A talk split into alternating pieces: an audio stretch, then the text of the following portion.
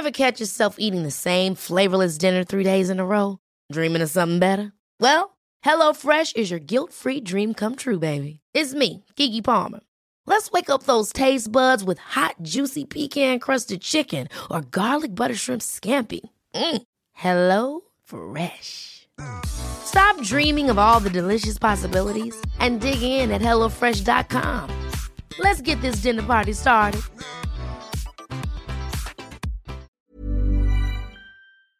If you are searching for a podcast about crime relating to actual life events of military personnel, veterans, family members, and anyone associated to the military in any way, then you've come to the right place. I'd like to introduce you to Military True Crime Addict podcast. Here, they explore a plethora of actual true crime stories that have not been reported on by news outlets or the media. Stories that once you hear, you'll be astounded by. Such history should have been told and reported on long ago. On Military True Crime Addict podcast, there are detailed stories on topics such as serial killers who were in the military, stolen valour, assault, harassment, sexual preference, abuse of power, murder, hazing, rape. All stories relate some way to the military, veterans, and their extended families. On this podcast, they provide a voice to the victims, and you hear their side of the story, and it raises awareness of the heinous crimes to fight for those most impacted. You do not need to know anything about the military to enjoy this podcast. On Military True Crime Addict podcast, you will hear original true crime stories with precise dates and the specifics of what occurred. Military True Crime Addict podcast. Listen on Apple Podcasts or your favourite podcast app. Hit subscribe and leave a review. You will not be disappointed. That's Military True Crime Addict podcast. And now on with this week's episode. It is always frightening when the person vanishes, and law enforcement always looks at the circumstances surrounding the disappearance in their investigation. There are quite a few cases where someone disappears while under the influence. Heck, it sparked a whole urban legend in the smiley face killer. Alcohol slows down the brain, leading not only to the body's delay responses, but also to more risky behaviours, a dangerous combination. A person who goes missing under the influence of alcohol makes them more vulnerable to potential predators and less aware of potential surrounding dangers. Despite all of this, many of these cases do not always get the attention they deserve because of the stigma of addiction and the idea that the person may be just out partying. Missing under the influence this week on Mysteriously Listed.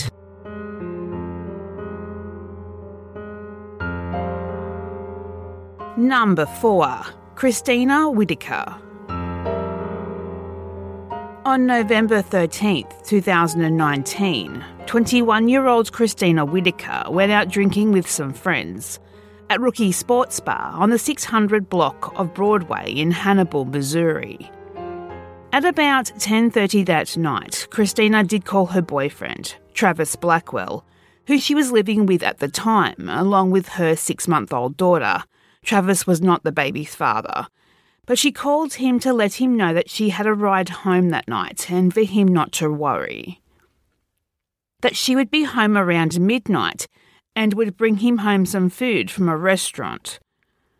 Over the course of the next hour, according to reports, Christina would become intoxicated. Christina was also on psychiatric medication for bipolar, which may have increased the effects of the alcohol. Regardless, because of her drunkenness and her harassing other bar patrons, the bartender asked Christina to leave.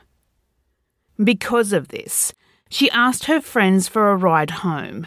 They all declined. They weren't ready to leave yet. It wasn't even midnight. Christina would go to the premises next door, the River City Billiards, and she would begin asking acquaintances as well as complete strangers for a ride home, but no one would. Christina would later be reported being seen leaving River City Billiards in tears. The next morning, Christina had not returned home, so Travis had to call in sick from work to continue watching her daughter. He wasn't initially concerned, but when it got to that night and she still wasn't home, Travis called her mother, Cindy Young. This is when alarm bells started going off. Cindy and Christina were super close and would talk to each other every day. Cindy would report Christina missing the following morning, November 15th. Police started the search for Christina. The Northeast Missouri Canine Search and Rescue Team were involved, and they tracked Christina's scent south of the bar, where it abruptly stopped. Christina's phone was found on 7th Street, just several blocks away from the bar she was at, in the opposite direction of the Mississippi River. This came to the relief of her family, as Christina did discuss suicidal feelings on the night she went missing. It is not believed that Christina left on her own accord. While it is Cindy's belief that Christina may have been struggling with postpartum depression, she absolutely adored her baby daughter. Christina also had some legal troubles for driving with a suspended licence. Cindy is adamant Christina was eager to clear her name, though, and she wouldn't run away because of this. Christina never showed for her court appearance, and because of this, there is currently a warrant out for her arrest. Christina's boyfriend Travis has been interviewed and has reportedly passed polygraph tests administered by the Hannibal Police Department. Cindy has been quoted as saying that she is disheartened at rumours that Travis is involved, as she does not believe it for a second. That Travis is still in regular contact with her to make sure she and Christina's daughter are okay. Ultimately, Cindy believes Christina may have been sold into sex trafficking, that she was naive and easily manipulated, and this may have made her a target. This theory has been supported by some possible sightings of Christina in the weeks after her disappearance. A waitress would later report to police seeing who she thought was Christina in late November 2009 in central Illinois. That despite this woman having dyed black or brown hair, she was 100% sure it was Christina. This woman was wearing a pink t shirt and black pants, but no coat despite the cold weather. This woman seemed shook up and kept looking over her shoulder as if someone was after her. This woman asked the waitress if she could use the phone and made a quick phone call, but there was apparently no answer. Now, this person would later call the cafe back, returning the missed call, and they were confused as they did not know a woman matching the description of the woman in the cafe. Cindy continues to advocate for Christina and visits this area regularly, handing out missing persons posters to make sure her daughter is not forgotten.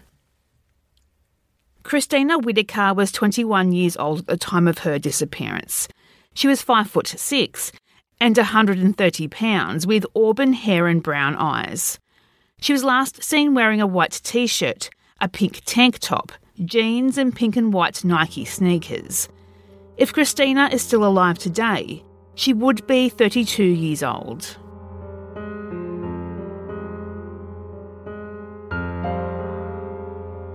Number 3 Sheila Morton. Family and friends of 32 year old Sheila Morton would recall a drastic change in her behaviour leading up to her disappearance in June of 2014. She had quit her job of seven years at Logan's Roadhouse. She moved homes. She purchased a 9mm handgun and begun hanging out with old friends. Sheila had a troubled past with alcohol and drug abuse, and these friends were part of this troubled past.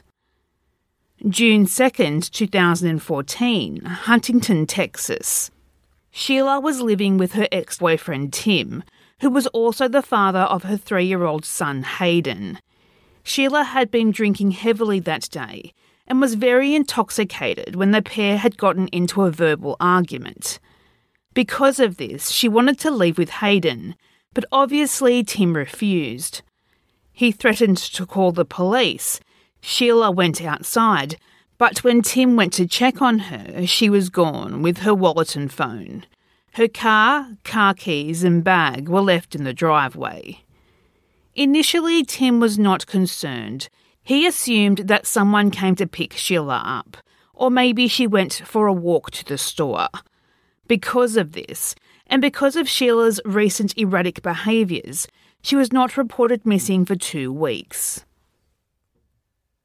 Early September 2014, road workers mowing the median of US 69 just north of Wells, they found a decomposed body of a female.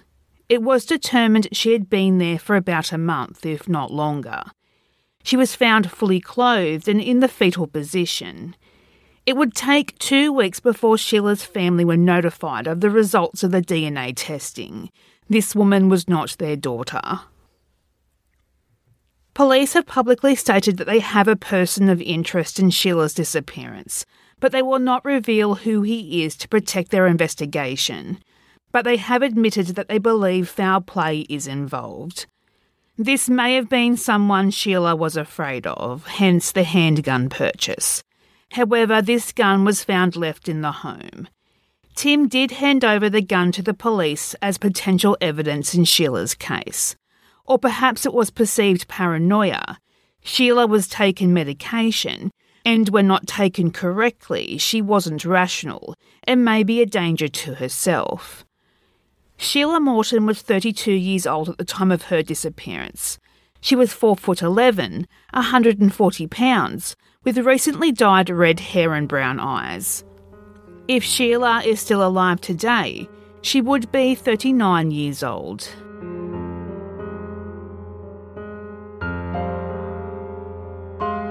Number 2 Miguel Sonny Scott. 19 year old Miguel was desperately needing a fun night with his friends. The last few weeks had been rough. He had recently been in an accident which broke his jaw so bad that it was wired shut and he had difficulty talking. Miguel needed to let some steam out, so on the night of October 27, 2011, he met his friends at the Evergreen Rotary Park in Burlington, Washington, for a night of drinking and hijinks. When Miguel was not home the following morning, his family were not initially concerned. He had previously gone off alone for several days at a time. However, he had a doctor's appointment on the Monday for his broken jaw. His mother was sure he would return for that, Unfortunately, Miguel was never seen again. There are several theories as to what may have happened to Miguel. There are rumours he may have owed money to someone and left on his own accord due to fear. Miguel would post on Facebook every day, sometimes several times a day, but he hasn't posted since he went missing. These rumours have never been substantiated. What does not support this is that neither his bank account nor cell phone has ever been accessed. Another theory is that he got drunk. Maybe the alcohol affected him more quickly because of the opiate pain medication he was taking for his jaw. But maybe he got drunk, became disorientated, and fell in the nearby inlet. Or along the same line of thinking, maybe he was experimenting with drugs and overdosed because he was already taking opiates. His friends panicked and disposed of him. It is not known if Miguel's friends have ever been interviewed by police. Miguel had plans to join the Navy after he finished school. His family is adamant that he would never leave this long without letting them know he was okay. Because of this, there is concerns for his safety. Miguel's case remains opened and unsolved. Miguel Sonny Scott was 19 years old at the time of his disappearance. He is of Asian appearance, 5 foot 10 and 116 pounds with black hair and brown eyes. He was last seen wearing a white sweater, blue jeans, sneakers, a black baseball cap, and a red cross necklace. If Miguel is still alive today, he would be 29 years old.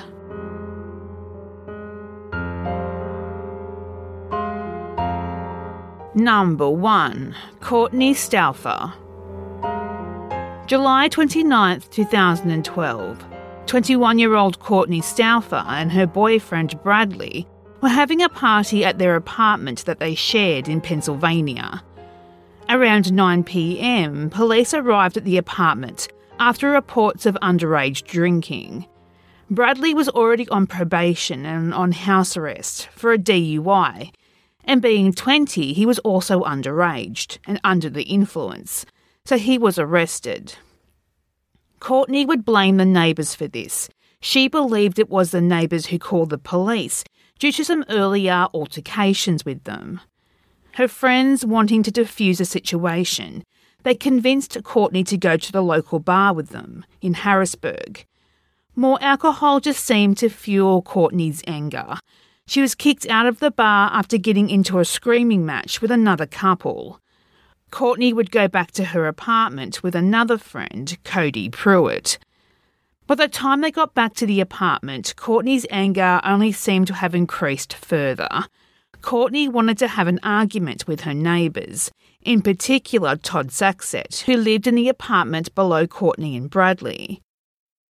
Eyewitnesses would later report to police that Courtney and Todd were standing chest to chest and screaming at each other. The police were called for a second time, arriving around 3 am. The police would stay for an hour until everyone went back to their respective apartments. However, it would only be half an hour after that, at around 4:30, that Todd would call the police again to report Courtney and Cody allegedly deliberately stomping on the apartment above him. When the police arrived, the lights in Courtney's apartment were off and it was quiet. Assuming the situation had calmed itself, they did not knock on Courtney's apartment door. They did go to talk to Todd, but there was no answer.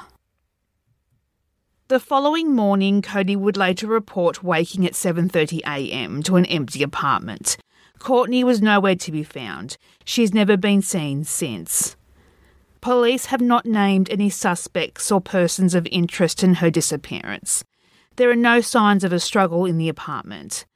Being the last person to see Courtney alive, Cody was questioned thoroughly by the police, but they have since stated he is not considered involved in her disappearance. Courtney Stauffer was 21 years old at the time of her disappearance. She was 5 foot 8, 110 pounds, with blonde hair and green eyes.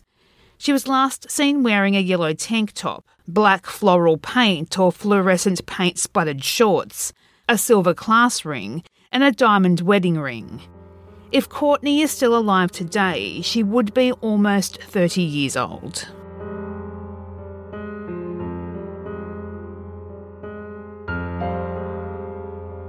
Do you have something you would like to see mysteriously listed? Do you have a particular theme that interests you? Message us on Facebook at Mysteriously Listed and on Twitter at Mysterious List. If you like what you have heard today, we would love for you to share this episode on your social media of choice. And if you are listening on Apple Podcasts, we would appreciate it if you could leave a positive review and subscribe so you don't miss an episode. Research, additional writing, and hosting is by me, Ali. Music is by Mayu.